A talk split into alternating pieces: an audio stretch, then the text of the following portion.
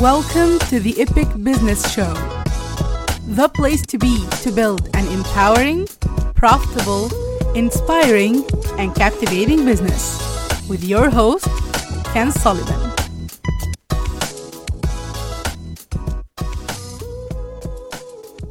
Hello, hello, and welcome to the Epic Business Show. I'm Kenz Soliman, and today I want to talk to you all about the fight of fitting in in the online space. I don't know about you, but I'm a person who struggled so, so much to try to fit in one of the groups of people inside the entrepreneurial world. There are so many people out there. There are the coaches, the consultants, the course creators, the digital product creators, and even in those categories, there are different types of people and different communities and tribes who have things in common. And for some reason we all have that feeling like the need of belonging. And there is a huge difference between belonging to a certain group or tribe and fitting in just to fit in so I had a mix up in those uh, beliefs before, and I wanted to share my thoughts with you. Maybe you're someone like me who is struggling or had struggled so hard to fit in and feel like they are doing the right thing, just like everybody else around them. So here's the thing. The one big lesson I learned in 2021 specifically, like more than the other previous years, is that just because someone is doing something some way doesn't mean that it's the only way to get that thing done. So, when I was trying to fit in in the course creators community, I struggled so hard because I saw people doing things that are 10 times difficult than what I do and yet it's not getting them like half of the results that I was getting. Now, I'm not saying this to brag or from an arrogant point of view. I'm actually saying this because I was like, I was surprised. Like, why would you make things that hard when there is another way to make it easier? But people in the course creator space, like, I don't want to. It's not that I'm saying all course creators are bad or think of people like they're less than them.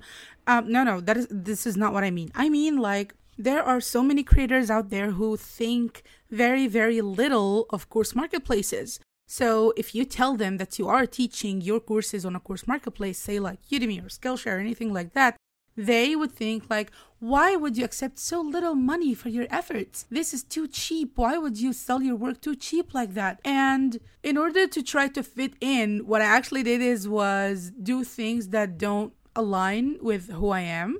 And I try to create courses that are bigger than what I used to offer on the marketplace. And then I try to price them higher. And they did sell, but I wasn't actually very happy doing that deep inside, but I was like, maybe I was too afraid to admit it. I was like, I wanted to say, what is wrong with charging little prices for your courses if it's going to help more people? And there was a person that I learned so, so much from that once said, it's not about how strategic the price is, it's about how good it feels to you. So if you want to charge $7 for your course, go for it. If that feels good, that's okay. If you want to charge $700 for your course or $7,000 for your course, again, the price that feels good to you is the price you should use, regardless of anyone's advice. And I'm so grateful for that person because since I learned that from her, I was like, you know what? I don't have to do things the way they do just to be um, known or like validated from the course creator community. Um, I've met so many people who say, oh my God, I saw your courses on Udemy. They're almost always on sale and they sell for like 9.99 why would you sell a great course like yours for 9.99 and i'm like hey i have right now at the time of recording this episode i have 70,000 students so yeah, I was able to help 70,000 people with those prices. Yes, I did make an income that I am happy with from those prices. So it doesn't have to be um priced in a high ticket way or mid ticket way just to to to be good, like to be good enough. So just because somebody is doing something in a specific way doesn't mean that you have to do the exact same thing. And another rule that I learned and that right now I like live by this that you can be the reason someone starts something in an easier way just because you took the risk of doing things your way. This is one of my life mantras right now because when I started teaching people that they can teach on course marketplaces like Udemy and Skillshare and all other marketplaces, they can actually get traction and results faster than starting to build an audience first and build an email list first and um, engage with people on social media first and then try to sell what they I don't say, like, I'm not saying that these things are bad. No, they're great and they get people great results and I'm happy with them and I do them. I am building an email list. I am um, working on my social media engagement, but I'm doing these things after I did the things that are the priority to me, which is creating the courses, putting them on the marketplace. People can actually find them on the marketplace while I am doing the other things and living my life. So when I started teaching that, people were very surprised of the results that they got. I have a student who was like um, very, very happy that she created her first course and published it to the marketplace. And within the first week, she had over 3,000 people. And she was over the moon. She was like, I was hoping for just 100 people to join my course. And look, I have 3,000 students. And now she's creating her second course. And I'm, I couldn't be more proud. And there are so many other people that, again, when they started with marketplaces, they thought, like, this is amazing. Why isn't everybody doing this? While there are other people who said, this pays so little. Why would I have to wait to get traction with this?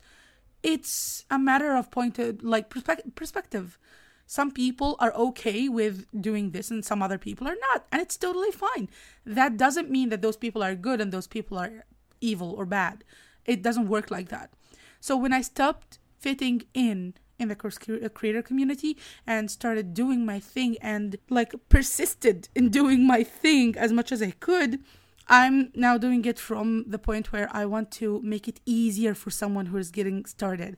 I wanted to be, to make it easier for beginner me. When I was still getting started, I needed that. So I want to be that. And another thing is when you do this, when you like make a decision to not fit in just to fit in. It's okay to belong to a certain group and feel like this certain group is your friends the people who do the same thing you do the people who are on the same journey the people who are inspired by almost the, th- the same things as you. But again you can do things your way while belonging like that. When you do that you get more confident as a person in real life and in business when you stick to what you do because it feels good to you, that will boost your confidence big time. I know that for me because I used to question myself and doubt myself multiple times like, am I doing this the right thing? Why are they pricing their courses very high? Like, the minimum for one of my friends was $497 for a course. Yeah, when I tried to charge that, I didn't feel good. And I know this could be some money blocks that I need to work on or something like that. But again, when the time is right for me to charge something like that, I'll do it. But I don't want to do it from the point of doing it just because the group does it so I fit in and be like in the cool kids' table in school. so, yeah, fitting in will kill your business because when you do that and you feel bad, your creativity actually fades away slowly and you start procrastinating things because deep inside they don't feel good because you don't want to do them. You're doing them only to get validated by the rest of the group. Um, so if you are doing things just to fit in in a specific group online, please don't. Please stop it. You're only hurting yourself, and nobody will know the damage this would have on your business and on on you personally until you like see the results yourself. This um, episode is scattered and all over the place, but I just wanted to share this message and put it out there. Maybe someone out there needs it today. Don't fit in, do your thing, and do it from the perspective of making things easier for someone else who's still going to get started today. Instead of walking the complicated route, try to find an easier one for yourself and for other people to follow you after that. Thank you so much. Let me know if this was helpful, and I'll see you on the next one. Thank you for joining us for another episode of the Epic Business Show today. Don't forget to like, share, and subscribe. Here's to building epic businesses one step at a time.